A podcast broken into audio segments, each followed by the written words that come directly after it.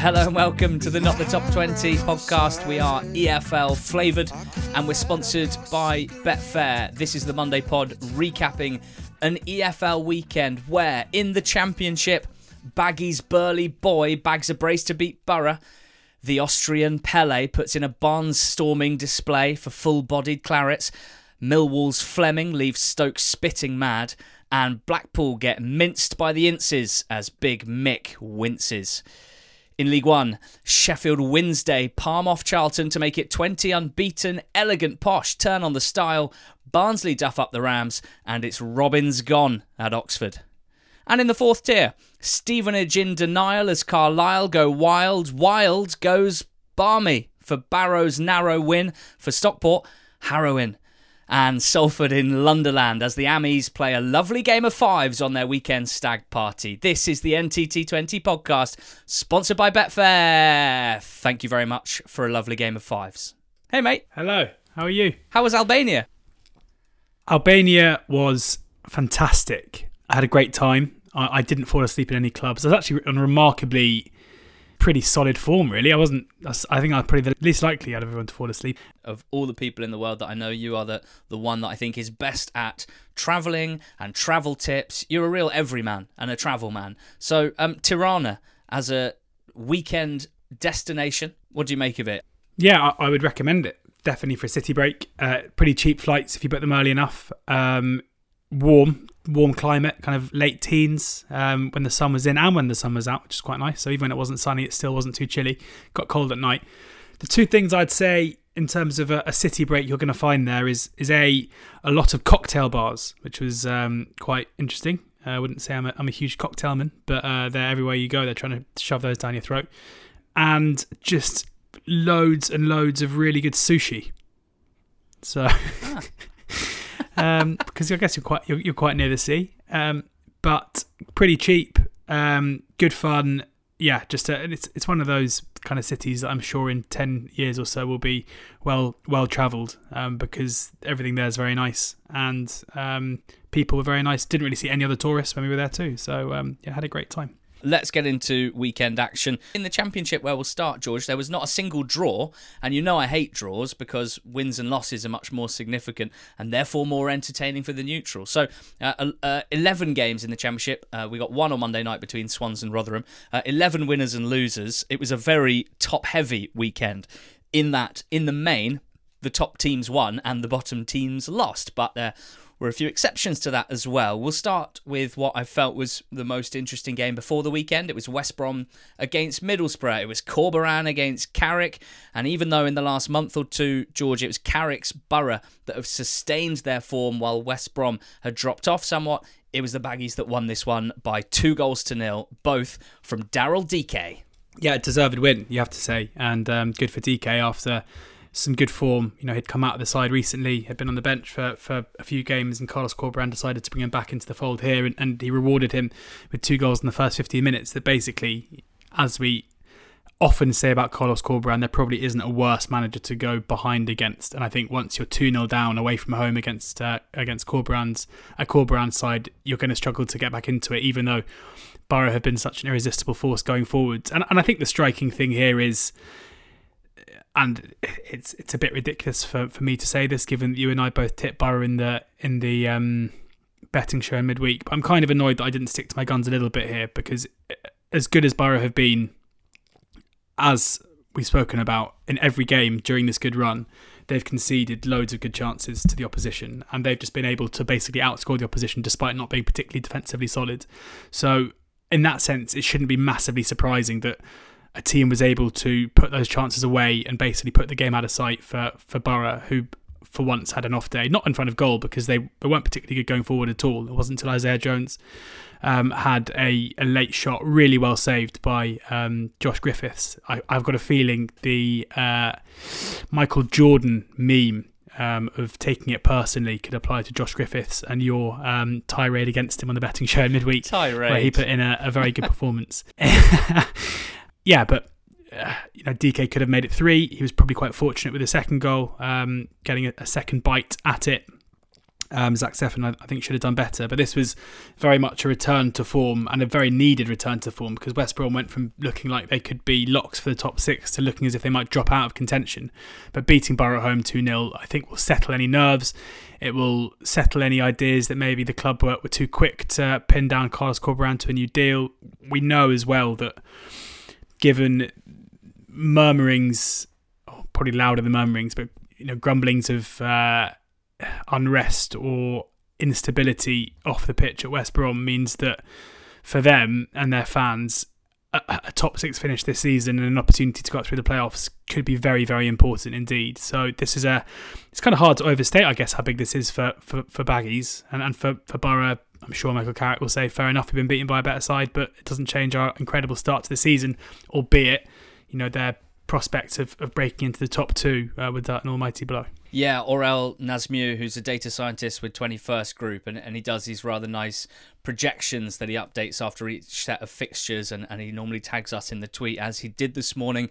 Uh, at this stage of the season, I start taking extra notice of Aurel's uh, data viz because the the swings in in essentially uh, what his projections look at is the probability of outcomes in the league. So, for example, um, probability chance of finishing top two in the playoffs or in the relegation battle. And of course, once you get into the last 15 games, as we are, the, the swing after significant performances in probability gets bigger and bigger. And, and this is the first weekend where I've really looked at it and thought, yeah, we, we can legitimately say in good faith that was a very significant uh, result or set of results. For example, a 10% swing in terms of Sheffield United's chances of making the automatic promotion spot because uh, they've essentially cancelled out that defeat to Borough a couple of weeks ago, which had them a little bit worried. They beat Watford uh, 1 0, and I think it was a, a decent performance from Sheffield United. It was a good response to those back-to-back wins and the extra pressure maybe that they that they that was being put on them. I'm not going to say that they were feeling because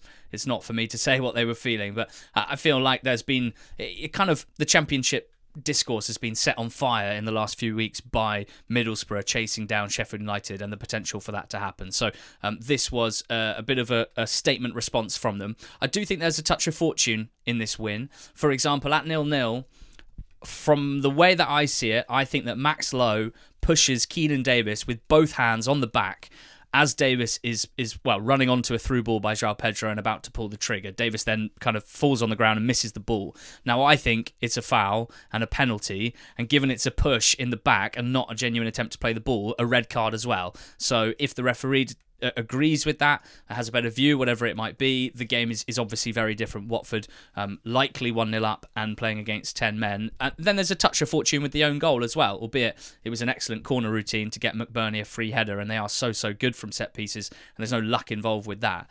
Um, I think the thing that I liked most about Sheffield United's performance was that it felt like they were back to attacking in the manner that, that served them pretty well. They scored an offside goal, which I think sums up one of the ways that they are so, so good. You know, the set piece goal is another reason because they have got a lot of goals and picked up a lot of points thanks to that set piece prowess. But if you look at the offside goal that was scored by Jaden Bogle, I love how many they've got in the box at that time. You have to work so hard defensively and you have to concentrate for the whole game against Sheffield United just through the sheer numbers that they attack with. You've got Ben Osborne delivering the ball from the left side, and there are six Sheffield United players inside the box waiting to attack it, which includes their right sided centre back and the right wing back, plus two centre midfielders, plus two attackers. And Watford, well, I'm not sure exactly what happened in the build up, but they haven't got enough men back. They've only got five men defending their box. There's one extra attacker, um, and, and it's not enough for them to defend. Anel is the extra man at the back post, as he so often is in that right centre back marauding role, and he smashed it across for Bogle to, to head home um, at the left hand post, the right wing back, uh, albeit offside. I thought that probably sums up um, one of the, the reasons why Sheffield United are such a good team and, and so difficult to defend against. Um, as for Watford, yeah, their playoff intentions taking a pretty big hit, uh, given that almost everyone around them won. Not everyone, though. We'll get to Coventry against Sunderland in just a second. We'll tie off the top three, George, with Bar- Burnley four, Huddersfield nil. The reason I almost said Barnsley is because Ashley Barnes scored a goal, or rather was credited with a goal. That should not be his goal, I'm afraid. I also wonder if it's you said that because another team called Barnes scored four, but we'll get on to that later. yeah, it looked to me like uh, Barnes goes straight over to Zaroury and points at him, basically saying that's your goal, which is quite a nice touch. Um, but he seems to have been credited it so far. Hopefully that does change. Um, Neil Warnock said after this game, and this is classic Neil Warnock, so let's not put too much, um, you know, faith in his words. But he said that Burnley are the best team that have played in the Championship in the last 25 years, um, and I think that even though that's a little bit over exaggerate, you know, he's over exaggerating a little bit. I, I think you'd probably struggle to find many more dominant performances of one team over the other, um, at least in the last few seasons, because this was just an absolute rout from Burnley, who were the better team from start to finish, who created chances at will. Huddersfield couldn't really get get near them. Um, I think the you know, I'm sure Neil Warnock will be saying to his Huddersfield team exactly that uh, this morning at the training ground. Basically, just draw a line through that. It's totally relevant. Burnley are Premier League side. Don't get down. Don't get downbeat. Move on. Um, and he kind of said it with a smile on his face. I think he knows what he's doing because yeah, Huddersfield were, were miles off Burnley. I don't know why you're questioning whether or not he's being completely true and faithful, given that he also said Barnesy's playing like Pele. I know. um, look, some of the goals that that uh, Burnley scored were a little Brazil 1970. Some of the passing, beautiful. The second goal in particular, there's an extended version you can see on Twitter where you realise that there's like 20, 25 passes. They build up for a minute. They pull Huddersfield from side to side, and you know that that fear that they strike into opponents that you've touched on a, lot in the last few weeks was very evident as Huddersfield. You know, it was kind of like they were a cat and you were they were being toyed with a piece of string. Um, and then the, the incisive pass when they need to. Uh, for the second goal, it was Ekdal with a great ball through. Uh, the, the third goal, it was Gudmundsson assisting Brownhill. And then the fourth goal, it was Roberts to release Tella to set up Obafemi. I think that's the difference between a possession based team that can also slice a deep block open and the teams that can't. And it's not easy to do. You have to have a lot of trust. You have to have a lot of uh, balls really to make those sorts of passes as well. And, and, of course, you have to have the movement in front of you, uh, and that's what Burnley have in spades, and that's where a lot, a lot of other teams who, who try and play a similar style, I think, fall down. Um, now, George, we haven't mentioned Reading's 106 points championship points total record until now.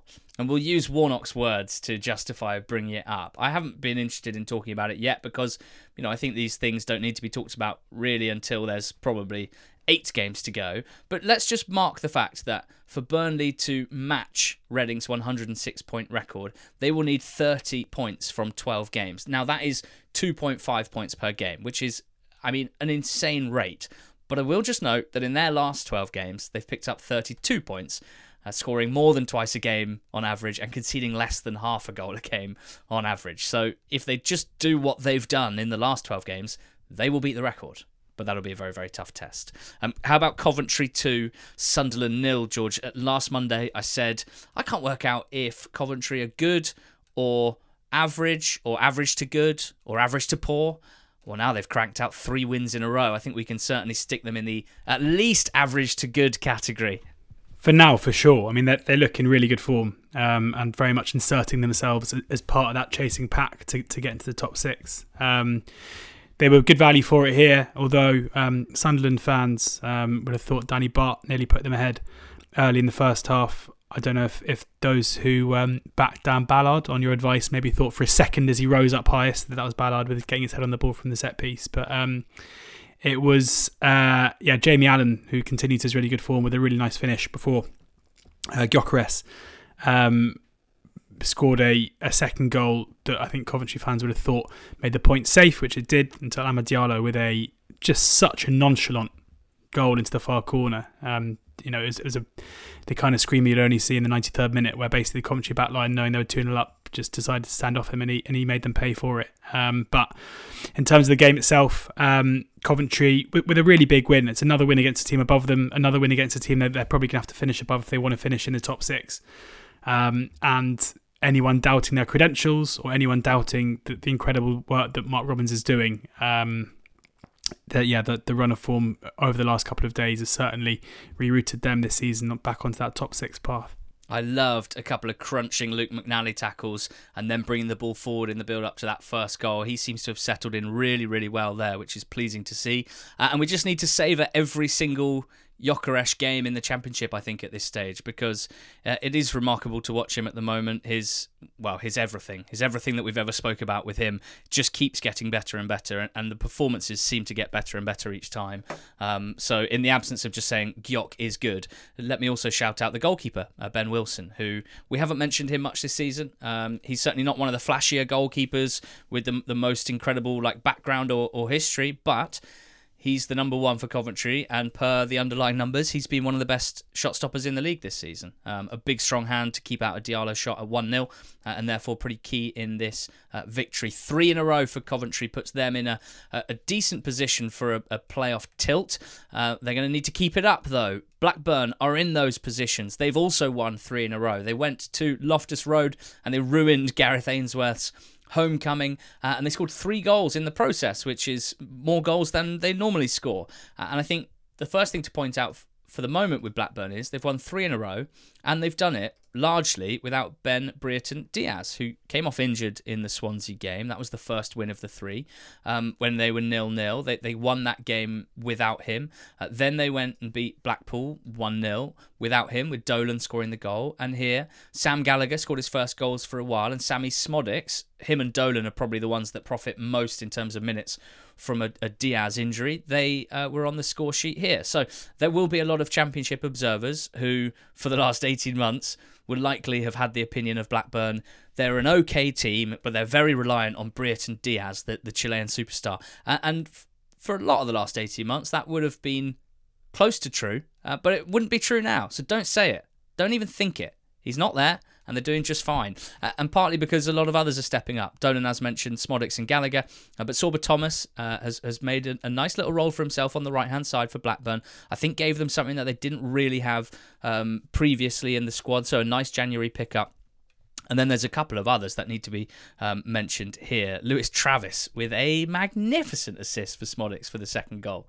Uh, and and one of my favourite bits of not the top content was uh, uh, Joe Rankin Costello somewhat stitching up his mate Lewis in the post match interview when talking about his own reaction to his own assist. Listen to this.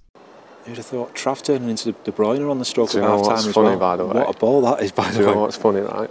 He was like, no one was celebrating with him, and I could hear him running off going, Kevin De Bruyne. I swear down. But no, he didn't know anyone could hear him, do you know what I mean? I'm sure we've all been in the uh, playground when we were younger, screaming the name of our favourite player, having scored an absolute screamer. Now, I did go back and check the tape. Does it matter that Rankin Costello isn't really anywhere near him? And so I'm slightly dubious as to whether he actually did hear him shout, Kevin De Bruyne. I don't know. I don't know, but it's a good story. Uh, and, and and you know what? Rankin Costello's form has been absolutely remarkable in the couple of weeks, in the last couple of weeks rather. Uh, he missed such a big chunk of the season through injury. When he came back, I felt he looked really, really rusty, uh, and it and it wasn't helping the team, that's for sure. But actually, now he's he's just been in fabulous form playing right back. Uh, his assist for the third goal was brilliant. Uh, he played a huge big switch with the outside of his right foot in midweek to set up Thomas uh, for the assist for Dolan's winning goal uh, against Blackpool as well. He's really playing well at the moment. Uh, very, very pleasing to see. We've paid off Blackburn, and now we've got to talk about QPR, George, because. Uh, I saw a few people, QPR fans, tweeting that this was the most they've looked forward to a QPR game in ages.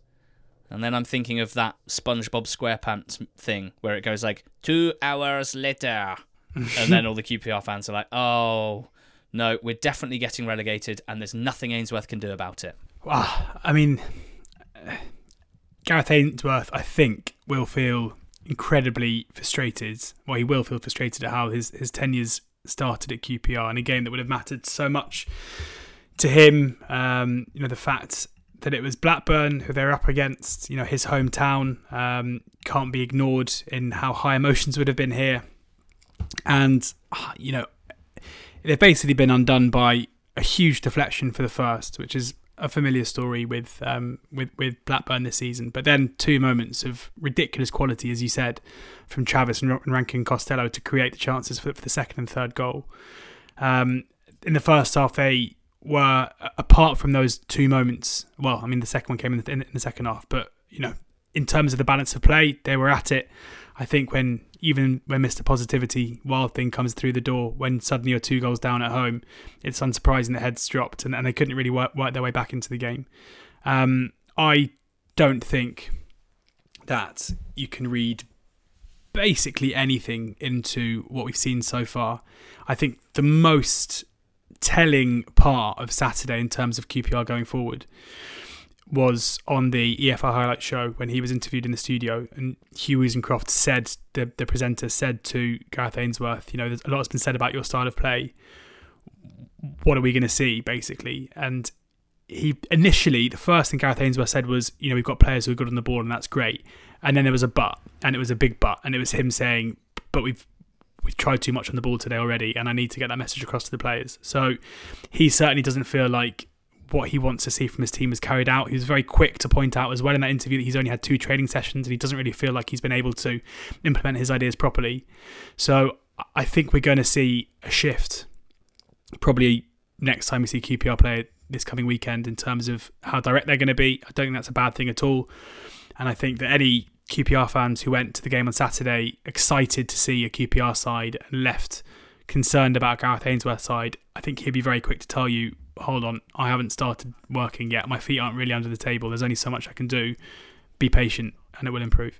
George Stoke nil, Millwall one. I always think it must be sweet for Gary Rowett to go back to Stoke and win after such a, a poor spell as manager of Stoke when they were relegated from the Premier League. His Millwall side looked down on Stoke in the Championship table, that's for sure. Very much in the playoff places at the moment and winning away from home, which is, as we said a couple of weeks ago, one very clear thing that they've improved on this season uh, versus the last few. And that's a big reason why they're in those playoff places and looking pretty solid.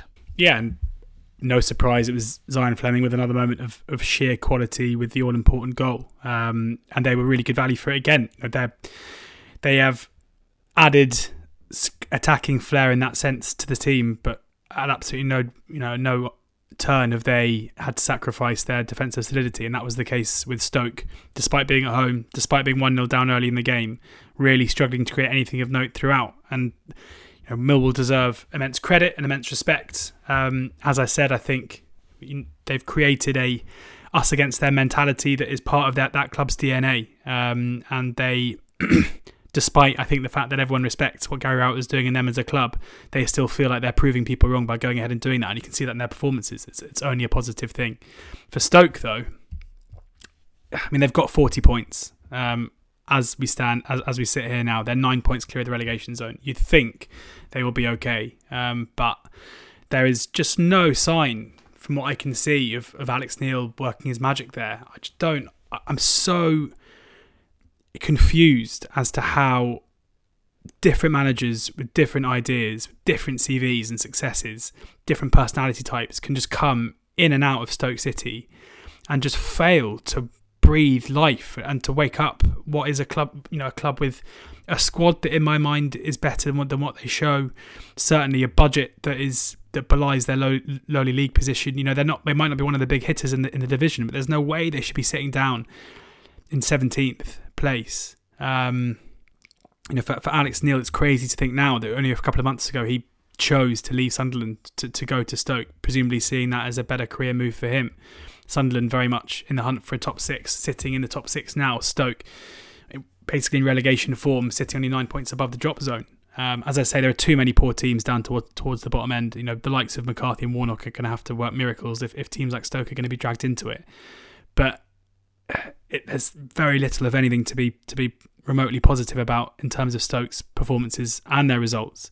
And this is a malaise that's now lasted four or five seasons. Um, I I do not understand how a club who have, by all accounts, very supportive owners in the Coates family, um, who uh, you know are willing to support managers both in terms of time and resource, how consistently managers who we think a lot of, who then move on and do okay in other jobs as well. It's it's not like they, they keep hiring total frauds who got lucky once in their career.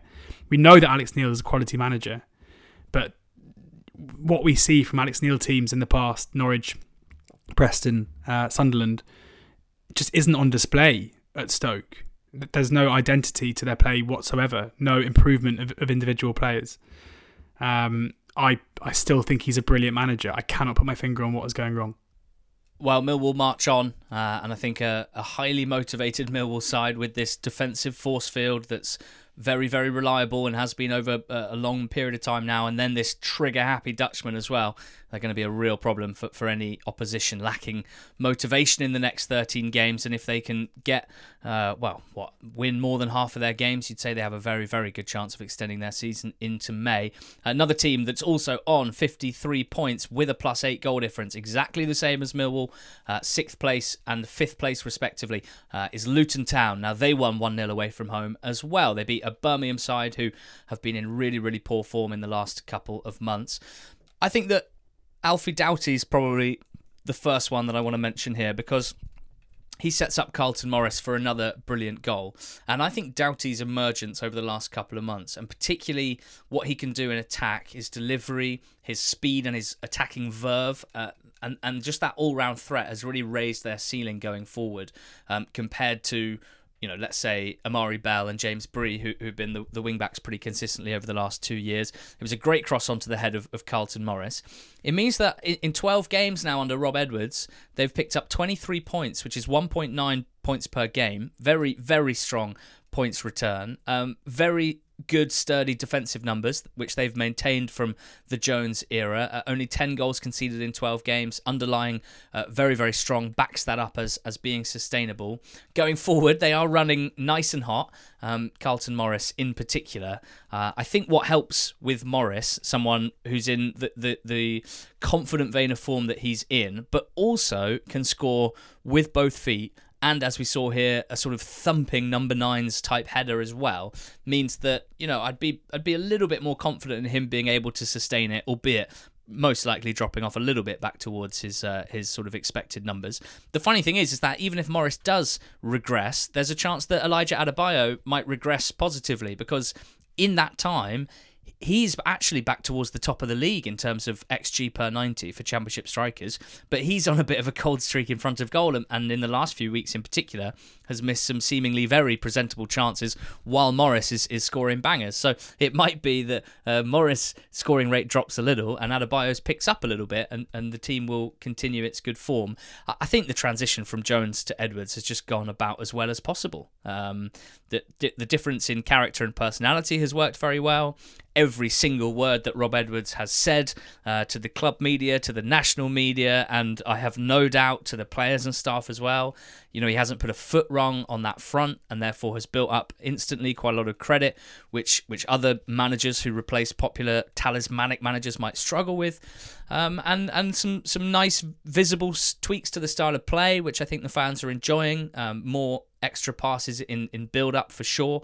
Um, can still go long and have the strikers uh, to make that work and have the, the bodies arriving to pick up the scraps to make that work. And, and that's a big positive of their, the squad that they've built. But they are working a little bit more through the thirds. The midfielders themselves are spending a bit more time on the ball, and and and there's some slightly more aesthetically pleasing, uh, I guess, football being played, uh, while also still pressing really well. So um, really, really positive stuff. Basically, if they were creating more from open play, they'd definitively be one of the top top teams in the division, and it might be that that um, comes over the next few, well, over the next twelve games, because often uh, managers sort of improve the the attacking output as they go. So a really positive weekend for Luton. It was the end of a miserable week for Birmingham City. As always, uh, matters off the field causing uh, the the main source of the angst and the the problems, um, but matters on the field as well have been so well bad for like five years now. Um, last week, Birmingham were charged by the English Football League with alleged rule breaches as a result of an investigation into a takeover bid. Uh, the EFL said sufficient evidence exists to issue charges of misconduct. The charges allege that a number of people were allowed to act as relevant persons without EFL approval. Uh, there are also charges alleging the passing over of control of the club happened without requisite approval, uh, be referred to an independent disciplinary commission, and the EFL have said that they will make no further comment. Um, there are a number of people with much better understanding of the situation and much better at explaining it. Um, Al Majir is a uh, Dan Ivory is his, his, real name is a Birmingham City fan on Twitter that provides incredible insight into the the web of Birmingham City's ownership group uh, and the issues that they are causing. From what I have read and heard and seen this is very serious stuff, and the punishments could be pretty severe as well. Now, one outcome could be that it makes the ownership group shed a bit more clarity on its operation, which they have never ever done, certainly not properly. So uh, that would be a, a, small morsel, I guess, of of a positive outcome. But overall, I'm afraid Birmingham City fans, having enjoyed let's say, three months of the season from September until December uh, are now back to fearing for their future and tearing their hair out at an ownership group that they, well, that they feel is is is causing the club huge issues, and it's impossible to disagree. Um, George, just outside the playoffs, we had Norwich 2, Cardiff nil. Took them a while to get going, Norwich, but then uh, two Brazilians, Sara and Marquinhos, started getting on the ball. Sara with a sighter, Marquinhos with a sighter, and then Sara scoring, and then Marquinhos scoring. Um, his first start for Norwich, having joined on loan from Arsenal in January. Marquinhos is only 19 and he's already got a Copa Libertadores and Europa League goal to his name, George. The, the Norwich squad is, is quite fun, actually, isn't it, really, when they're playing well? Great fun. I mean, if you think back to the goal that Nunez scored um, just a couple of days before, and then two Brazilians playing in yellow kits lighting up Carrow Road. Um, it definitely feels to me like the the good you know the good feeling at Norwich has certainly returned, um, and that is the most important thing because it was difficult to watch under Dean Smith with a club that has lit up the championship so many times in, in recent seasons, just really falling short and, and fans not feeling particularly enamoured with, with what's going on. Um, you know, key players who are very talented certainly stepping up, Sara and, and Nunez being two of those. Um, and you know, Adam Idah uh, will feel like he should have scored a third, hitting the ball over the bar, having rounded the keeper, kind of off balance with the defender in between him and the goal. Um, for Cardiff, I mean, again, it's one of those where there's no real shame going to Norwich and getting beaten 2 0. Sabri Lamouchi's made a fairly decent start and charge there. Um, this would have been a bonus to get anything from the game. But um, but yeah, Norwich comfortable winners and, and deserved winners. I did notice that one website managed to, with no shame seemingly, use the headline Marquinhos' debut golazo shows he's the reincarnation of Ian Wright. Wow. Might be the most disgraceful combination of words I've ever seen, but got my click, didn't they? Is it as disgraceful as regressing positively? Progressing to the mean is what I should have said. Uh, anyway, Sara has been magnificent the last few weeks. Probably has a shout for Player of the Month for Feb, dare I say it, uh, and has really, really uh, grown into the season. Um, Preston two, Wigan one, George or Bristol City one, Hull nil. I'll give you the choice. Bristol City one, Hull nil. Because I mean, things like London buses um, come along. You know, wait for ages one and two come along at once. I mean, this is absolutely insane that um, Bristol City have managed to get another penalty uh, which decides this game and Nahki Wells sticking it away. Was it a pen? I mean, when you look back at that thread of all the penalties that Bristol City weren't given, um, I think this would look pretty, um, wouldn't look out of place within that. Uh, Cyrus Christie's hands are up, but are like in front of his tummy, and it hits him. There's definitely no. Uh, is that a, a making your body bigger? No. Is it an unnatural position? No. Does it hit his hand? Yes. Does anyone know the handball rule? No. So um, I'm not going to say that it wasn't a, a pen. Um, I mean, there wasn't really much in the game, uh, but great penalty. And then Nigel Pearson doing a little dance in the corner, just or in the, in the tunnel, just to make everyone happy as well. Great to see Nigel Pearson happier. It definitely doesn't feel like he'd have been doing a jig in the stadium um, four or six weeks ago when relationship between him and the fans was really crumbling. Um, disappointing for Hull, who's a good you know, good spell under Rosenior um, is turning a little bit. I don't think there's too much to worry about in terms of performances, um, but they aren't looking quite as as good going forward as they were a, a, couple of weeks ago. Yeah, I mean, unbeaten in nine now, Bristol City. Four wins and, and five draws. So still more draws than wins, but as you say, much better vibes at the moment at Ashton Gate. And a, a happy and relaxed Nigel Pearson always puts me at ease. Um, Preston 2, Wigan 1.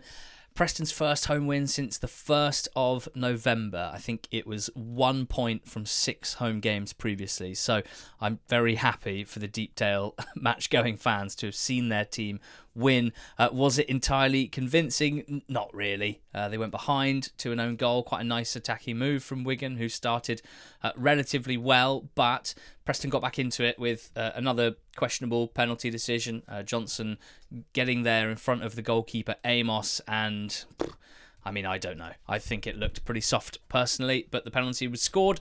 Uh, and then, really nice bit of speed and a lovely finish from young Tom Cannon, who is uh, Preston striker on loan from Everton, uh, running in behind, um, speeding away from the defender and finishing really, really nicely into the corner. So uh, a positive win for Preston uh, on the uh, the aforementioned Championship uh, season outcomes. Um, uh, projections table that I mentioned earlier, Preston are with 13 t- games to go in that beautiful, beautiful spot of having essentially 0% chance of promotion and 0% chance of relegation. So I'm not quite sure what's going to keep them going, keep them occupied for the next few weeks, but uh, things like Tom Cannon's progression might help. Uh, and Reading 3, Blackpool 1 was a, a, big game, it felt, for Blackpool. It was a big game for uh, Paul Ince and Thomas Ince up against uh, their former club in Blackpool. There's not a lot of love lost, certainly between the Blackpool fans and Paul Ince. So I dare say quite sweet for Reading to get a pretty comfortable 3 1 win, put 13 points between themselves and Blackpool, themselves and the relegation zone. Reading, we'll see you in the Championship next season. And it's always a delight and a joy to be talking about you playing Championship football, and we've always said that.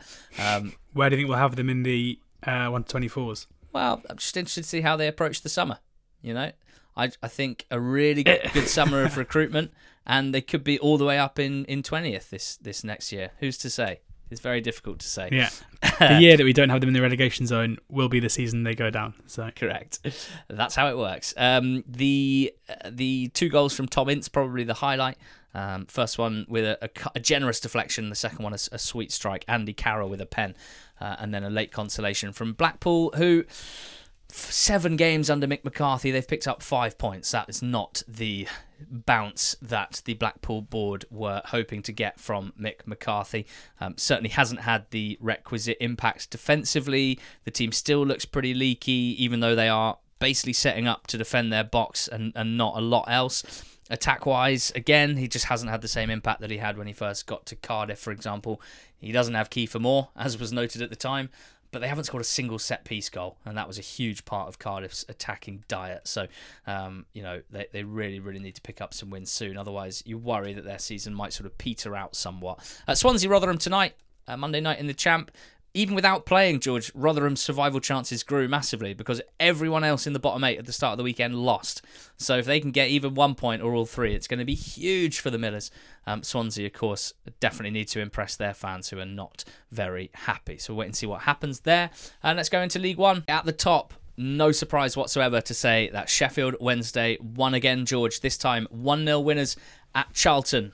Yeah, resounding 1 0 win, if that is a thing. Um, Palmer scoring the, import, the all important goal, but Charlton didn't have a shot in the game, I think, until about the 60th minute, which just shows you how, how comfortable this was going away from home.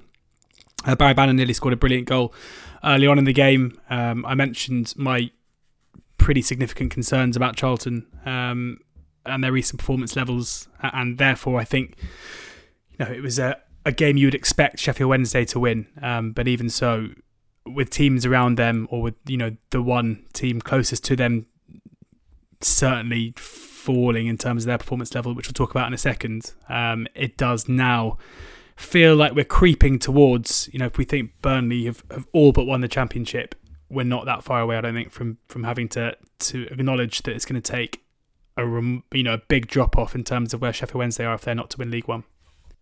Hmm. Yeah, I mean Palmer at right wing back this time, having spoken about him thriving at right centre back uh, last Monday uh, and getting another goal, five now this season for Liam Palmer, having scored three in 300 games uh, before that. Uh, Peterborough beat Plymouth Argyle 5 2. Uh, one of three 5 2 scorelines across the EFL on Saturday, which is a bit of fun. Um, Peterborough starting their tough run of games, which includes a fixture against Sheffield Wednesday, with a big win um, and, and a brace for Clarke-Harris. Uh, he's definitely claiming one where I wasn't actually convinced he got a touch, but fine, the goal's been given to him. It means he means he's three clear at the top of the League One goal scoring charts now, looking like he will win another uh, League One Golden Boot, just like he did two years ago. Uh, and as for Argyle, well, you know, with credit to Peterborough for uh, ex- making the most of some mistakes, some slips at the back, particularly a rampant attacking quad of Ephron Mason Clark, Kwame Poku, two of our favourite attacking players to watch in League One this season. Um, Burrows as well with a goal, and Clarke-Harris clearly um, with two himself.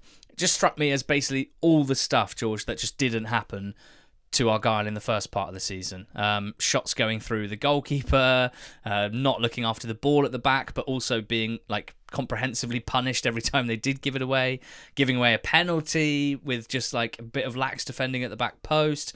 Um, it was not a good afternoon for them. 12 shots on target, but Peterborough had. You cannot be doing that anymore. Argyle. Let's make sure that doesn't happen again. Um, they got a home game on the weekend. They can pull up their socks and go again. But I'm just wondering off the back of this how concerned you are for, for Argyle. Ipswich winning 1 0 at MK as well. Pretty concerned. Um, it wouldn't surprise me. And, you know, I've been saying it for a long time um, that you cannot continue to concede so many shots in games and anticipate you're going to manage to continue to win them. And, um, you know, I've had a lot of Argyle fans uh, get in touch over the last couple of months. Unsurprisingly, I didn't hear from many over the weekend because you know this was a game where, as you say, they conceded plenty of opportunity, plenty of chances, and without Mike Cooper in goal, um, you know Burton obviously made seven saves given there were 12 shots on target but you know the, the, fifth goal especially you've got to look at him and, and probably think that Mike Cooper wouldn't be letting that in you've also got to wonder if you know having not having a keeper who's your player of the season your best player in goal will have an effect on the, the, you know the back three and the wing backs in front of them as well. You know, for Argyle, it was still a decent attacking performance. You know, it was one of those ridiculous games where it was so end to end that it doesn't really matter. But they they created plenty in the game. They scored two goals, but you know, Posh were totally and utterly dominant uh, in an attacking sense and were basically able to create chances at will. That the five goals they scored doesn't really flatter them. I think it was about three point five expected goals in the game. So, um, yeah, I'm you know I've I was worried, concerned for their automatic promotion prospects when they were winning games. It, that became a pretty serious concern when Cooper got injured. And on the evidence of what we're seeing now, you'd be mad not to acknowledge that something's going to have to change. You know, they are only um, five points clear of, of, Ipswich as it stands. Bolton queuing up in behind two, Barnsley with games in hand. I mean, feasibly now, having been like, oh, it's Sheffield, Sheffield Wednesday, Plymouth, and um, and Ipswich, I think you're looking at, at, two of the top six who could feasibly force their way in. Because even though you know Derby are, are currently uh, nine points behind with a game in hand, that's only six if they win that. So, um, yeah, I I still think Plymouth Argyle could quite clearly um, improve and still finish second and get that automatic promotion berth.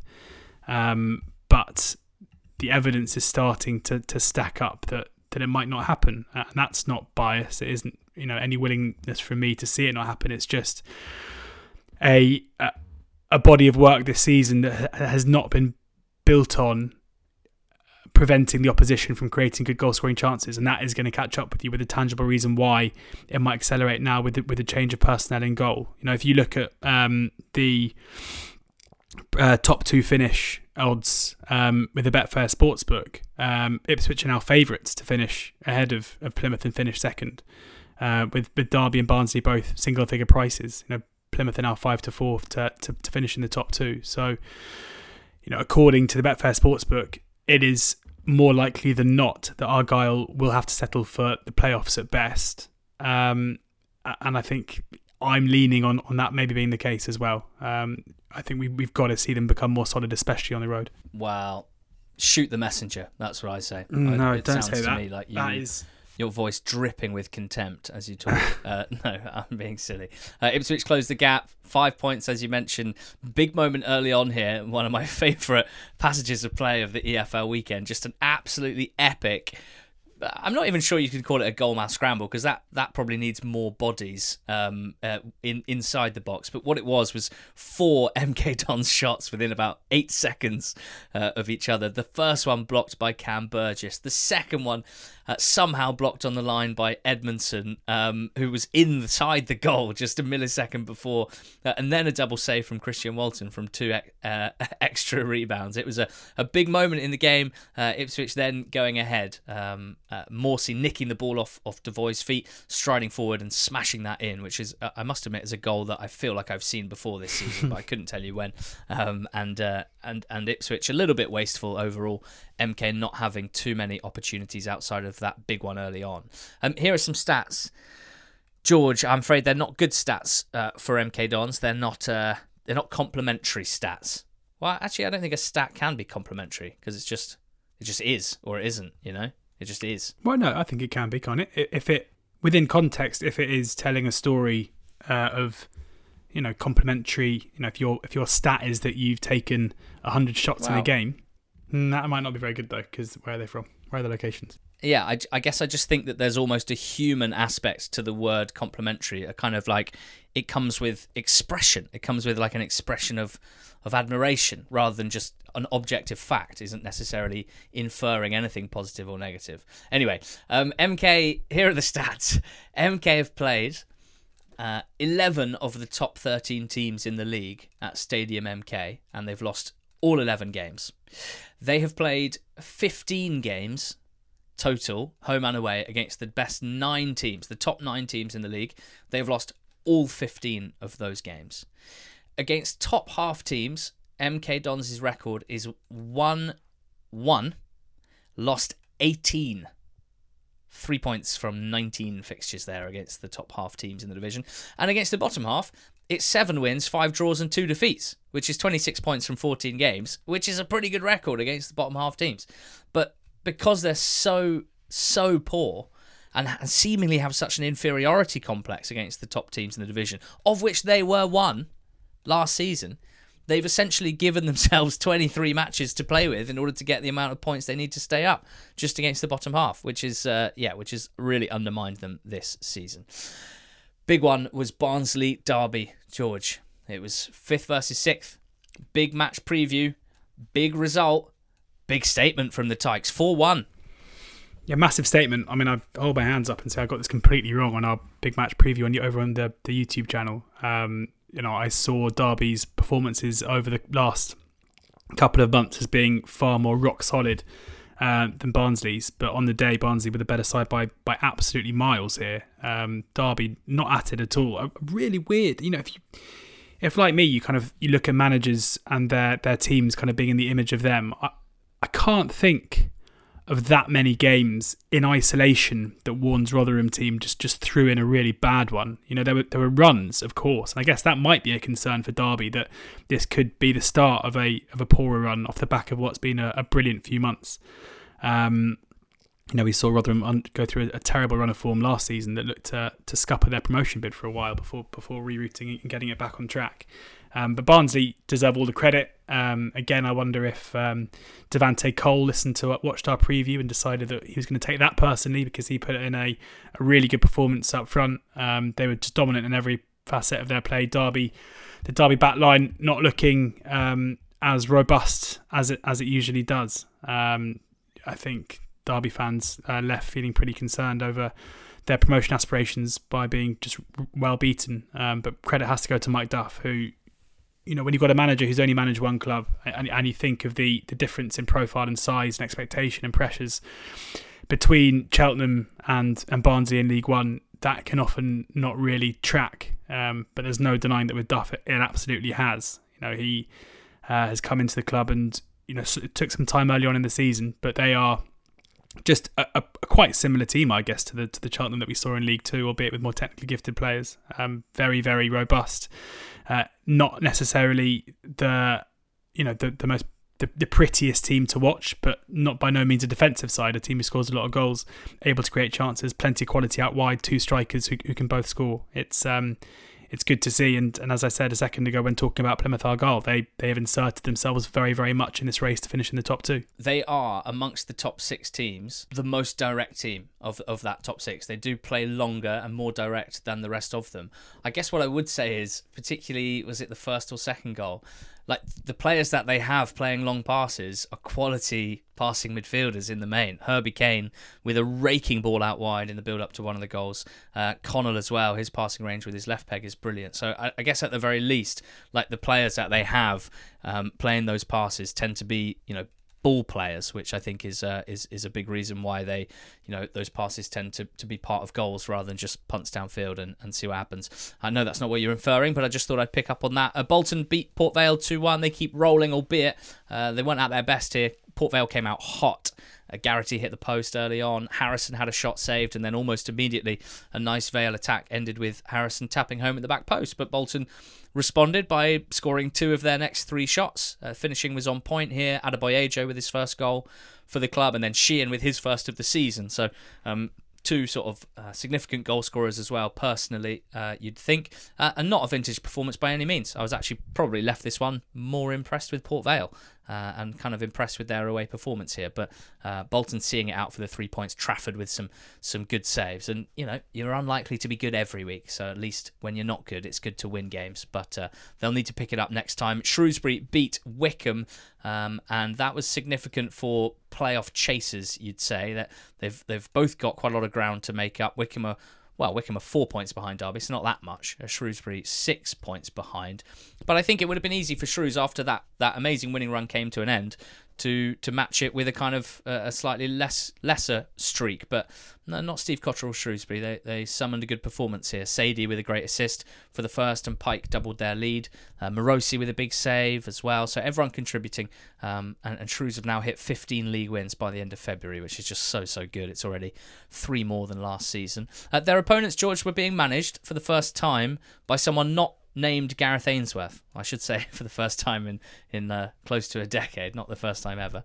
Um, but someone well known to them, uh, Matt Bloomfield. Can we talk about the appointment of Matt Bloomfield to replace Gareth Ainsworth? An interesting one. Really interesting because there are two ways for Matt Bloomfield to go about this. Now there is there is nobody who knows Wycombe Wanderers Football Club better than Matt Bloomfield, um, given how long he was there as a player. And there's nobody who knows Gareth Ainsworth's Matt Bloomfield, given how long he played for him. Um, and there must be a temptation, given how successful Ainsworth had been over that period of time, for Matt Bloomfield just to go after continuity and think to himself, right, lads, we are well drilled here. Let's just keep doing what we normally do. But then similarly, Matt Bloomfield is his own man, and you know I think there were some similarities in terms of what he had his Colchester side doing with the ball. I don't think for a second though that he is just a Gareth Ainsworth light. So do you want to come in and try and implement your own ideas? In that sense, I think it's quite difficult because similarly, um, Ainsworth has taken Wycombe to such a level and I think has the kind of cult of personality around him, which has enabled him to, to recruit players of a very, very specific um, type in terms of being players who wouldn't in terms of their kind of career tra- trajectory was, was almost on the way down at a period of their career going to the twilight of that career they were probably happy to go and play for a team in Wycombe that you know because Ainsworth was there. I think it would be really unfair to judge Bloomfield off the back of Ainsworth's successes. So where does that leave them this season? A team who were on the brink of the playoffs but still very much you know odds against to get into the playoffs when Ainsworth left. So the expectation for this season surely can't be that Bloomfield gets them into the top six. If he does so, that would be an unbelievable job. And then going into next season, where do you set the expectations for him now? Because Ainsworth has clearly got Wycombe punching above their weight consistently, and as I mentioned, there may not be, you know, the opportunity for um, for Bloomfield to attract the same type of players as as as his predecessor was able to. So I, I'm I'm delighted with the appointment. I think when you've had a a a team, a successful team with such a clear identity to go and, and recruit someone to come back to the club who was such a big part of that identity can only be a really good thing. But you know, having said that, with if Wycombe have a mid-table budget for next season, is it unfair to expect Bloomfield to come in and immediately have them punching above their weight at the top end of League One? Maybe, um, but given how popular he is with the fans, given the, the, the decent, very decent start to management that we saw him undertake at Colchester United, and the fact that it took Ainsworth a while to, to get Wycombe really going in League Two, I'm sure the Wycombe fans will be will be understanding of that and will, be willing to bide their time, I guess, and, and give him a fair a fair chance to, to implement whatever he wants to do at the club. Yeah, you know what? I think that the story of Wycombe has been basically presented by all involved as a fairy tale for like eight years. And so this is the obvious way to try and keep the fairy tale alive. Like once you appoint someone random or external with no link to the club, the fairy tale clearly ends, and I guess you hope for another one, but wow, that's tough shoes to fill. And maybe with Matt Bloomfield in charge, the fairy tale ends anyway. But I've got no qualms with them giving it a go because I do see them as a unique club. Um, based on, on the time period that we've been covering the EFL, I just don't think you can really think about Wycombe and managerial appointments in the same way as, as other clubs that chop and change all the time. Um, but completely agree with your sort of wider point. I think it will be so difficult to get close to maintaining what Ainsworth has done regardless of who they hired, Matt Bloomfield or Pep Guardiola. You know, I honestly think it's hard to see them uh, in the long term staying towards a League One playoff battle type club, um, not just this season, but beyond that. But we will see, and, and the gauntlet very much laid down. He, he obviously did a good job in three months at Colchester United. Uh, more managerial stuff. George, the only team in the bottom 10 at the start of the weekend in League One that picked up all three points were Bristol Rovers, who went to Oxford United and won 3 0. Uh, it, was, it was a clinical performance from Bristol Rovers rather than a dominant one. Uh, five shots, three goals. Uh, helpful to be awarded a penalty for your first goal, uh, given away by Brannagan. And uh, on the Oxford side of things, my sense, George, was that this was deja vu all over again. Penalty given away after a relatively bright start, and then never looking very likely after that, a goal in transition for the second, a set piece header for the third, and Karl Robinson on Sunday being sacked. Uh, there haven't been very many sacked Oxford United managers in the years, the seven years that we've done this podcast. So, George, your reaction?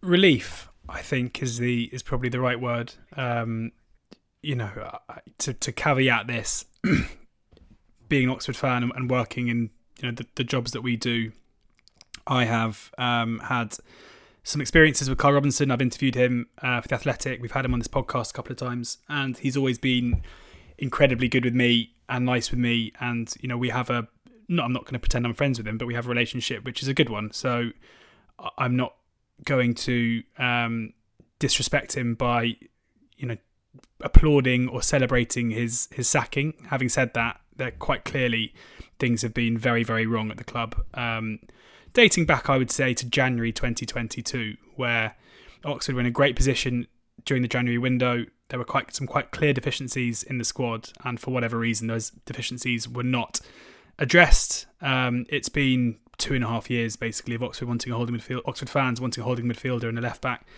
um, and basically none have really been pursued, um, or a year and a half. But you know, and, and as uh, things got worse on the pitch, the relationship between Karl and the the fans uh, has, has you know reached some pretty low depths. And i think at most clubs given how poor the run of form had been and, and the relationship between the fans and the manager breaking down i think most uh, managers would have been, been let go before saturday. But as you say you know he'd been at the club a long time.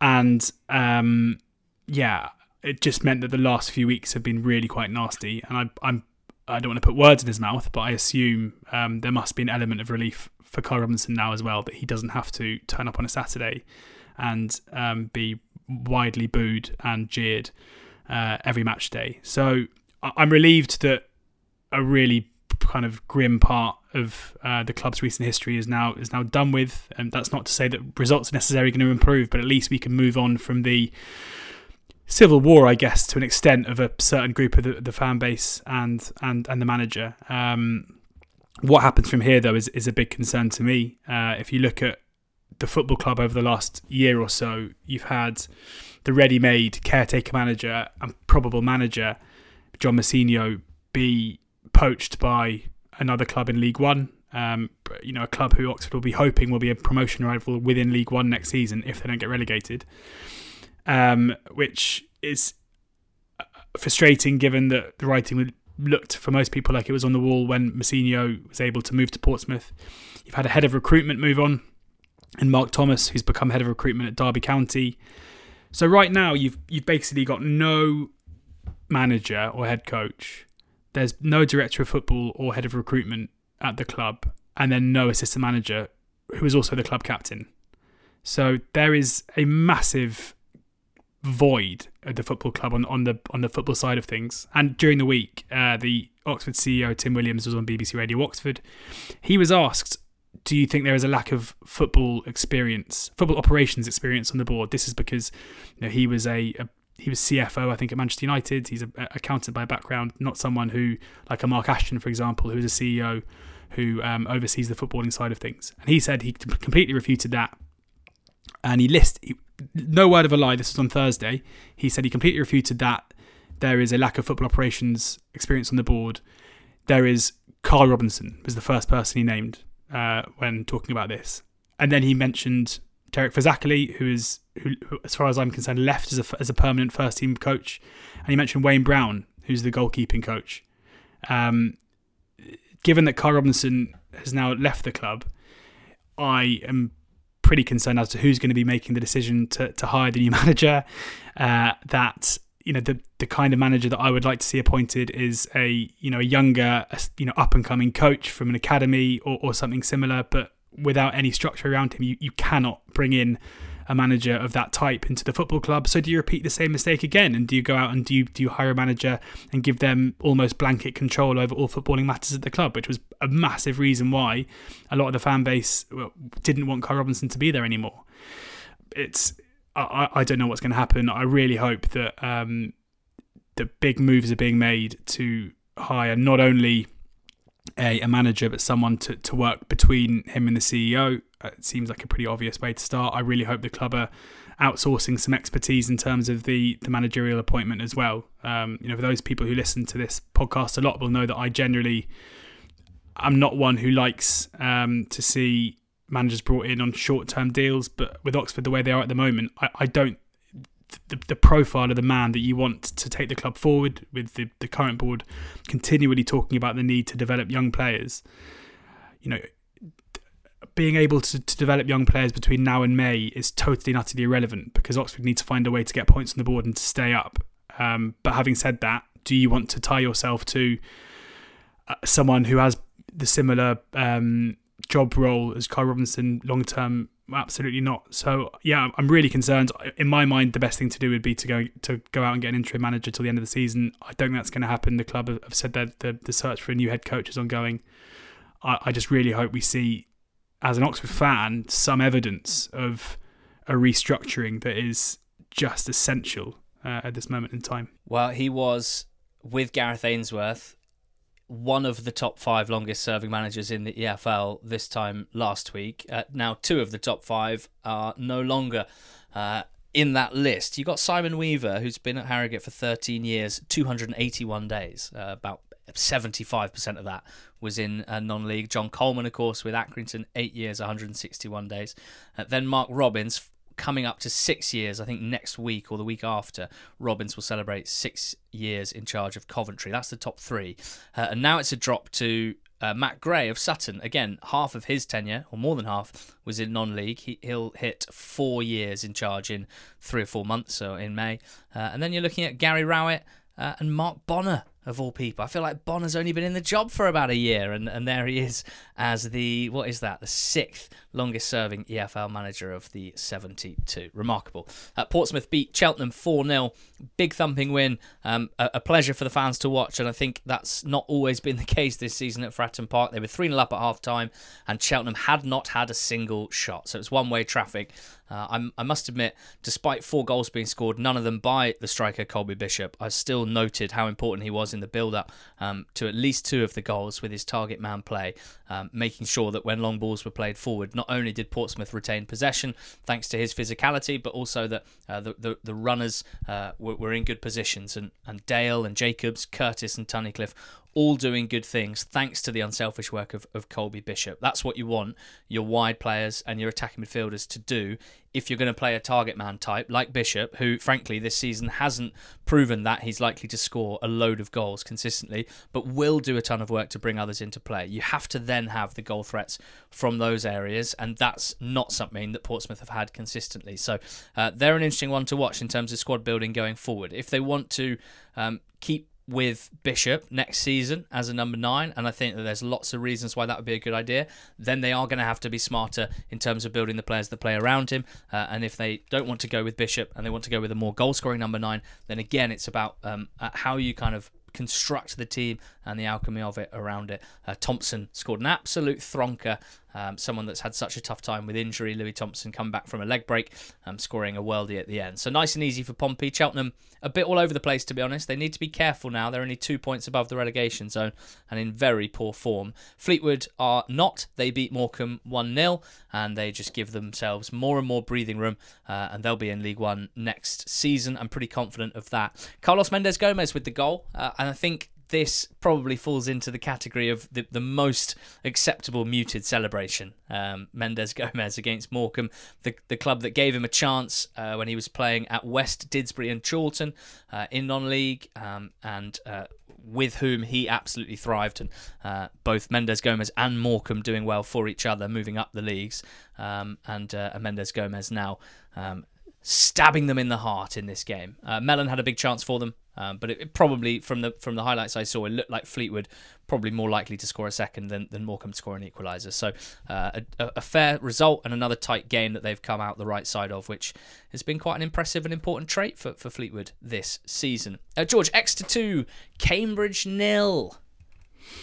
And, and fully deserved um, as well. Exeter were, were brilliant on the day. Um, I, I, mentioned that I thought on the betting show that Cambridge had, had, maybe turned a corner in terms of their performances, but they were were well beaten by an Exeter side who were dominant in every area of the pitch and, and were very good value for the win. Um, Archie Collins getting the first goal after 18 minutes, and then a magnificent story, Ali, uh, with the second goal with Kevin McDonald, um, who hadn't scored for a, a very long time, um, who had undergone a kidney transplant and stroke the ball into the into the kind of top right hand corner. Great story, a great player, and um, you know he nearly scored a second goal, uh, an unbelievable volley that was cleared off the line.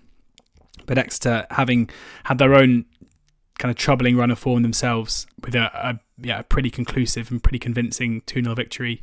Again, they're a team who, who aren't going to go up and aren't going to go down. Um, but more days like that will be very much needed. Uh, Cambridge struggling to get the points needed to, to force their way out of the relegation zone. Um, and that seems to be kind of the story right now for, for those teams at the bottom end of, of League One, with, with very few of them picking up any wins whatsoever, which is good news for that clutch of teams um, sitting just above it in terms of Oxford, Burton, Cheltenham. Yeah, two draws down at the bottom. Forest Green drawing at home to Lincoln uh, means that more than half of Lincoln City's league matches this season have been drawn, uh, which is a bit of fun. Uh, and Burton nil, Accrington nil was a match that happened near the breweries that make authentic Spanish lager Madri Excepcional a great place. Uh, in League Two, George, at the top of it, Grimsby 2, Leyton Orient 2 was a ding dong involving the league leaders at Blundell Park. Uh, some very nice goals scored, particularly from Orient, and one crucial penalty save from Lawrence Vigouroux. I make that now five penalties faced this season for Vigs, and three of them saved. And he didn't give this one away either, which he has done on a few occasions earlier in the season. Uh, and, and that was a very good and important point for Leyton Orient, really, George, because Stevenage nil Tranmere 1. It's now five without a win for Steve Evans and Idge since beating Orient. Five without a win. Yeah, it just feels like they've they won their huge game, and then whether it's complacency or just an inability to kind of get back up to it. It's amazing to think of the trajectory of both Orient and Stevenage since that game, uh, where Stevenage looked the better team by by miles. Um, it's hard to put my finger, hard to put your finger on what's going wrong with Stevenage at the moment. Um, you know, this was by no means a, a, terrible display. The goal itself came from a clumsy tackle from Daryl Horgan, uh, giving away a penalty with Josh Hawkes putting it away. Stevenage probably created a better chance as an open play in the game, um, but have lost that scoring touch in front of goal. And you know they go from having serious title aspirations to suddenly looking at the league table and, and wondering because they've got their games in hand. I mean, those games in hand are losing their their currency quite quickly with the the, the way the form is going. Um, they've got a difficult game going to AFC Wimbledon on Tuesday night, which will be one of them. Um, but they're in a, a strange position now where um, you know they're, they're still in third, um, but they've got two games in hand on Carlisle, who are a point above them, and have games in hand on, on every single team currently in the playoff places, at least one, two with a couple. Um, but yeah, as I say, the, the the form has to turn. I don't think they're necessarily playing terribly suddenly, but they're not quite as as dominant in both boxes as, we, as we'd seen. Um, but I, I mean, I would lean on the um, side of them probably turning it around fairly soon. But uh, certainly Orient look, look well gone in terms of the title race. Yeah, we thought this was like a two horse race type thing in League Two, and, and now Stevenage aren't even second. Again, you always feel a bit stupid when that sort of thing happens. Carlisle mm. uh, occupying second spot. George, they won 5 2 at Crawley. This one, I mean, it just looked very easy for them, which I think reflects a little bit on them and a lot on their opponents. Yeah, exactly. Um, Crawley have uh, basically the, the, complete, the complete um, antithesis of what we saw at the start of the season, where at the start of the season they were incredibly poor in an attacking sense, but defensively okay. Um, here they were um, at least offered something going forward, but they were 3 0 down after half an hour, so it didn't really matter. Um, defensively, incredibly poor. Um, Carlisle have you know stopped their own little slides uh, where we saw them in, in a poor run of form. Um, we see certainly in terms of um, the creativity, Owen Moxon probably the standout performer here, getting the, the assist for Omari Patrick's second goal and then scoring uh, the third goal where he, I'm not sure he could really believe that he still had the ball before he kind of rolled it in the near post. Um, not the most convincing finish, but a brilliant player and, and good to finally see him getting on the score sheet. Uh, yeah, I mean, there's no denying that Carlisle were by far the better team here. And um, Scott Lindsey, credit to him, I guess, for making Crawley slightly more uh, effective going forward. But um, defensively, they look all over the place at the moment, and um, they have to find a way. You know, they've got back-to-back away games now with a, a midweek trip trip to Tranmere. Um, they are very much in danger of, of you know falling back down the trapdoor into non-league. Um, they, yes, they've got four games in hand and Hartlepool above them, but again, that currency is worth very little when you're on 26 points from 30 games. Yeah, Moxon got on his, his dancing shoes with one thing on his mind. That was a bit of fun. I also enjoyed Mellish's cross for the first goal. I think he must be the most attacking centre back in the league. He's like the Ahmed Hodzic uh, of of League Two on the other side. Uh, and I'd five to be a Salford fan this weekend because they won five two at Mansfield. Uh, a Mansfield side who came into this having won three in a row. Big atmosphere at the one call. I think it's still called that. Uh, and they got comprehensively beaten and really picked apart by this Salford team. Hmm. The quality of some of the the build up play and the quality of the passing, in particular, George, from a young man called Elliot Watt, was absolutely incredible. His link up with Matty Lund was brilliant for so many of the goals and so many of the chances that didn't end up in goals. Watt bagged three assists here, all of them different. One of them he, he burst into the box, got to the byline, cut it back for Hendry. Uh, one of them was a, a, through ball, and one of them was a set piece. And the through ball's the one that I really wanted to um, get to go a bit bigger on because have you seen that film Boiling Point with Stephen Graham? I have, yes. And what's the most notable thing about Boiling Point with Stephen Graham? It's all taken in one take, just like this podcast. it's all one shot, right? And there's a moment in this game which really made me feel like I was watching a film like that because Elliot Watt gets the ball in midfield, spots a through ball on for Hendry, plays it perfectly, and Hendry hits the post. And the ball is cleared, and the highlight doesn't end. And you're like, oh, okay, maybe the, maybe the editor like fell asleep, and we're just gonna watch ten seconds of useless footage here. Nope. 10 seconds later, the ball's back at the feet of Elliot Watt. He plays another beautiful through ball, this time to Bolton, who scores. And it's just so perfect. And the three assists take him on to 13 for the season, which is an incredible number. And uh, probably just over half of a set piece assists, and then quite a lot from open play as well. I think there's only one or two players who have got more from open play. He's the assist leader comfortably and he hasn't scored a goal. And I, I'm now really, really invested in Watt not scoring a goal this season because for me, having let's say 15 assists or 17 assists and zero goals is way better than having 17 assists and one goal or two goals. So let's hope he doesn't take any more shots this season. Uh, it was a, a, famous win really for Salford, and it's a yeah, it was a, a huge. I was really sitting up and taking notice watching this. Let's put it that way. Uh, even even Callum Hendry's goal, which was only his second since the start of September, um, a, a, drought, a goal drought that really put the dry in Hendry. Sorry. Jesus. right. Northampton, good weekend for them, George. 1 0 win at managerless Col U. But yeah, a big win for them after a really disappointing run of form uh, that saw them drop out of the top three. Luis Apere, who is a striker I don't think is ever going to score loads of goals, but getting his first goal since December, um, you know, important that your your striker is at least contributing in that way, even though if he does, is someone who, who offers a lot more than that. Um, for Colchester, again, frustrating for them. It's interesting that every club who was affected by the the managerial merry-go-round that was um, the Gareth Ainsworth move to QPR uh, were all beaten on Saturday, which will frustrate all three teams. Um, Colchester losing Bloomfield, uh, Ross Embleton in, in, as caretaker manager. I saw that Ben Garner was the odds-on favourite with the bookies this morning, and that the market then went down this afternoon. So I don't know if there's any prospect of that being done anytime soon, or, or if another uh, appointment um, is likely to be the case. I mean, it does seem, looking at Twitter at least, that um, Colchester fans are expecting Garner to be announced at some point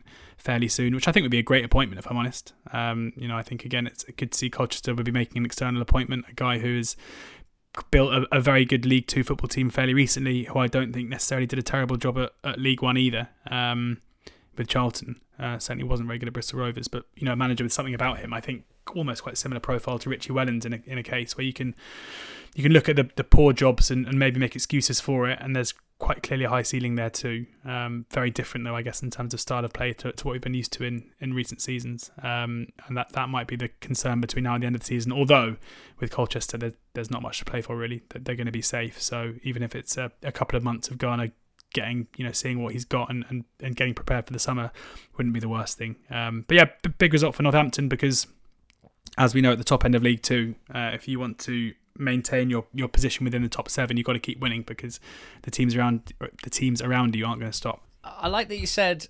I don't think Apere is ever going to score many goals because I was I was thinking about Apere this morning, and I was thinking quite specifically, he's played the equivalent of 36 90s for Northampton in League Two, and he's only scored seven goals, and that is not great for a League Two striker. But then I thought of all the leagues where you could persuade me that someone who's almost never scored before would suddenly score 30 in a season, it's probably League Two. So I'm not ruling it out. And and my main point was going to be I like a Apere as a player, kind of even without the goals. Like he's got this hurly burly, herky jerky, awkward style of play. He can press. That's the best analysis of all time in the pod. He's he's in the in the top chunk of League Two strikers for ball carrying. Uh, he's in the top chunk of League Two strikers for laying on chances for his teammates. His, his he's got ten assists and seven goals in, in since the start of last season. The problem is obviously goals, and it's not just that he doesn't finish well. He doesn't get that many chances either in terms of shots and, and xG. He really is down the bottom of League Two strikers. So he's not nailed that yet, but you know, we, we often we often talk about the fact you you'll never have a League Two striker that's good at everything because they wouldn't be playing in League Two. So you have to think when you're building your squad and when you look at the other players that you have, do we desperately need our nine to score um, at a, an above average rate, or do we get more out of them pressing and being disruptive and having a great ability to bring others into play and, and running the channels and getting us up the pitch? Maybe, maybe. Uh, the last thing to say about Apere is, according to his wiki, his page is uh, his name rather is Louis George, uh, and then the initial P, and then Apere, Louis George P Apere. So there's a few things at play here. Presuming that it's not just the initial P, write it out, mate. How does whoever's done your wiki page? How do they know that one of your middle names is George, but not know what the P stands for? Who's getting incomplete data when it comes to Apere. And also, he's half French. He's eligible for France. So I'm thinking we should be saying Louis Georges and then maybe Patrice. Ah, not not Pierre. Could be. Or maybe maybe it's Louis Georges Papere. Papere. uh, anyway, with Benzema and Giroud soon to retire, there's there could be a, a numero neuf slot available for Les Bleus coming up. So keep an eye out on that if he does find his shooting boots. George, uh, the four teams outside the playoffs are Bradford, Sutton, Swindon, and Barrow, and they're banging the door down. They all won uh, on the weekend. Why don't you tell me about Doncaster nil, Bradford one? Yeah, Bradford good value for it. Doncaster continuing their their Jekyll and Hyde run of form, where on any given day they seem to be able to turn up and be a pretty functional, effective League Two football team, and then on any given day just not really turn up at all, and that was the case here. Um, Bradford had 12 shots to their six. Um, one of Doncaster's six shots from the halfway line. Um, I think 10 of, of Bradford's 12 were, were taken inside the box. Andy Cook, with his being his normal self, he missed a couple of chances in the game. Probably should have scored more than the one that he did get. Um, for Bradford, they seem to be uh, destined to just forever sit on the periphery of the top seven. I feel like they've been in eighth position for the whole season. Um, but uh, un, you know, going through a run of form at the moment, where if they if they continue to maintain this, they will get into it. Um, but they're another side. I mean, in a similar way to um, to Doncaster, wherever I think that Bradford are about to catch fire and really lay down their challenge um, for the, for to, to, finally break into that top seven and, and challenge for the top three uh, we then see them put in a, a, poorer performance. They've got a couple of really interesting games this week uh, where they play. They travelled to to Gillingham on Tuesday night, uh, a game that would have looked a lot easier six weeks ago, and then they host Colchester on Saturday, a game which would have seemed a lot easier six weeks ago. So, um, two games that are, you know certainly are winnable, but um, you know they they need to basically press on after these good performances in order to uh, ensure that they are in the mix come uh, the end of the season. Yeah, Cook has scored 17 of Bradford's 38 league goals, 45% of them. It's the biggest proportion of any player in the EFL. Crucial for Bradford. Um, Barrow beat Stockport 1 0 having won just one in 12 games. They've now got back to back wins against Bradford and Stockport. And it reminds me a lot of Barrow from the first two months of the season. And even the similarities between those two wins are quite hard to get away from, uh, in that the, the out of possession performance was just absolutely immaculate. Uh, they kept Stockport away from any major chances. In fact, not just major, they kept them away from anything really uh, with their shape and with their tenacity.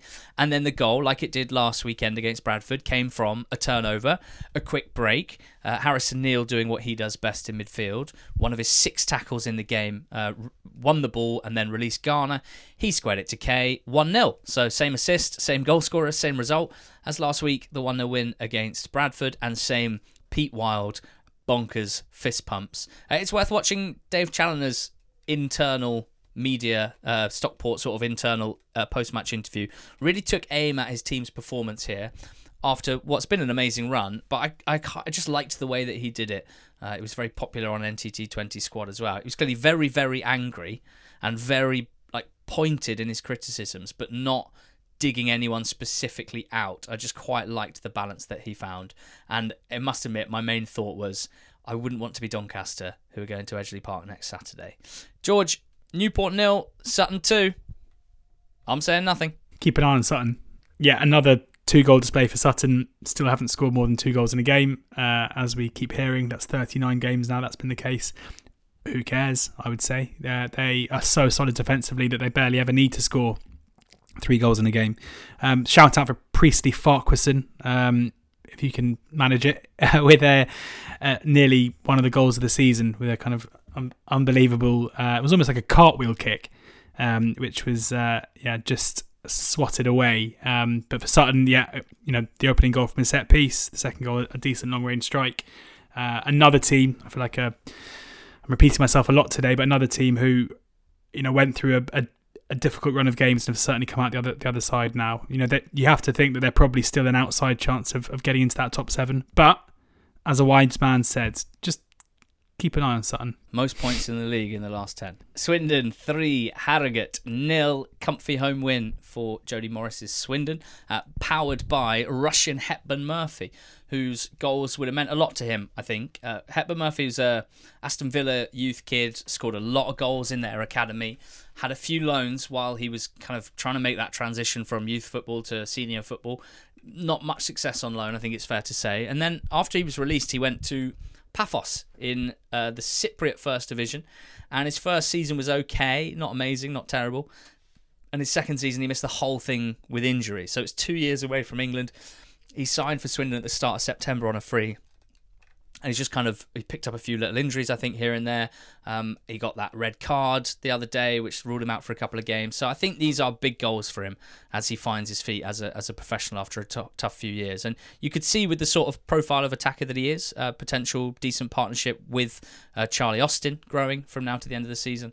Um, let's be honest, the goals that he scored were pretty terrible from a Harrogate perspective defensively, but that is nothing new for, for Harrogate. And then the third goal was a very popular goal scorer uh, at Swindon. That was Joe Tomlinson. Uh, if ever a goal was scored through pure desire, I think it was this. He seemed to win about eight 50 50s and then win a header and then smash it in. Um, he was back on loan. Uh, after a, a, short spell on loan last season, a short but very successful spell. I think he was one of the EFL Players of the Month, maybe for February. Young Player of the Month, rather, for February. So, um, good returning goal scorer. They've got a big issue at uh, at the back, Swindon. Terrible injury crisis defensively. Um, another one here. I think it was Clayton got stretchered off. No, Brennan got stretchered off. Um, we're waiting still to see, I think, really what level Morris's Swindon are, are going to be at, really. Um, they've got a, a a, a, tough job catching the teams above them, I would suggest, but we shall see. Uh, and George Gillingham keep on winning them.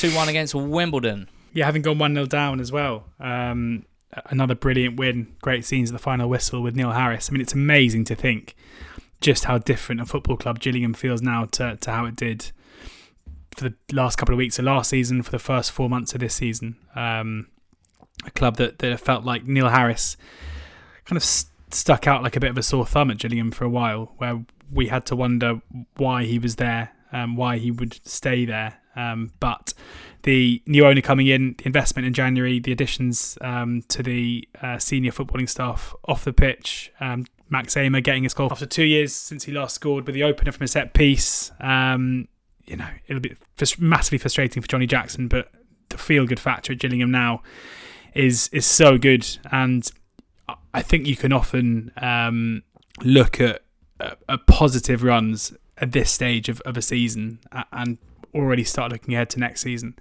And it does just feel to me right now like Gillingham are one of those sides who there's no reason why, you know, this new era um, and the you know the positive steps they're taking pretty much every week, and, and if they continue to recruit at the level that they were over the course of, of January with the likes of, of Lapslie, Nichols, and Dieng coming in, uh, amongst others, Hawkins as well. Um, you know, Gillingham could be a side to um, to you know who who go from being a team who, who've had to swerve relegation despite being cast off in 24th position for a period of time this season to having genuine aspirations of promotion with, uh, with the one coming. Uh, great to see. Hartlepool and Walsall drew 3 all. Uh, Walsall finding ever more creative ways to draw games. Is that six draws in a row now? This one from from 3 0 up against one of the league's worst teams. And George, can you just what's happening with Dan Kemp? Is, is he the best League Two player of all time, or the most the most clutch, I think you'd probably say, given the the timing of all of his goals at the moment. I think Dan Kemp is the footballing equivalent of a uh, werewolf, where he only you know he he just he changes what he is, his whole bodily form when the clock hits ninety minutes. I, I was going to say that he's a vampire, but then he does actually score some goals sometimes. So he does exist before, um, you know, before, before in, in, the daylight. But yeah, it's it's absolutely unbelievable uh, what he's doing. You know, it was a couple of penalties this time round, but he, you know, if you take his goals away from Hartlepool's recent recent form, then their position looks a lot worse. Another team with a managerial change, of course, with uh, Keith Curle coming out, John Askey coming in you know, a manager who's who's certainly got a decent reputation within the game, who uh, has a, a, recent promotion uh, with York, uh, albeit at a, at a, very different level. Um, feels like quite a different appointment again. I mean, it's just mad how many appointments and sackings Hartlepool have made since they returned to the EFL. Um, you know, what is it, 14 months ago or so? Uh, no, less more than that, a year and a half.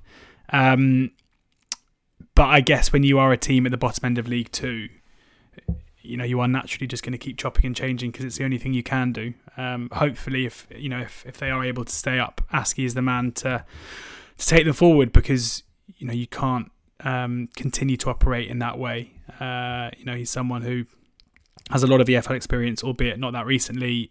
You know certainly his, his Shrewsbury and his in his Port Vale sides um, they weren't particularly impressive jobs that we remember overly fondly. Um, but yeah, I mean, it, feels to me like maybe uh, Keith Curle obviously didn't have the reaction that was wanted uh, beyond a, a, an early um, reaction. But Askey maybe seems like a more long-term plan. Um, if and if they were to to get relegated, um, maybe Askey would be the man to, to try and get them back up out of the National League. Well, first and foremost, he needs to learn how to handle a werewolf slash vampire attacker. I know. Well, it might, must be a nightmare I mean, at training because it's you know different form. I didn't know you had such a firm grasp on mythical creatures. It's it's quite yeah. Learn something new about you every day. I'm sure. I'm sure some who know more than me will will get in touch saying I've got it all wrong. So I wouldn't worry about that. We've reached the twilight of the podcast now. Yes. So thank you for listening. Let me tell you that Crewe drew 1 1 with Rochdale as well, which was more entertaining uh, than the scoreline might suggest. Uh, a huge thank you to Betfair for their support of this podcast. Got some interest in midweek. Uh, the FA Cup fifth round includes Grimsby at Southampton. We got an all EFL tie. One of Burnley and Fleetwood will be in the last eight. Sheffield United hosting Spurs. We've also got Stoke uh, hosting Brighton, Bristol City hosting Man City, uh, and Blackburn go away to Leicester. Uh, there's a couple of games in the Championship, and four in League One, and five in League Two on Tuesday as well. So lots to keep you occupied. We'll be back again on Thursday with a betting show. Go out.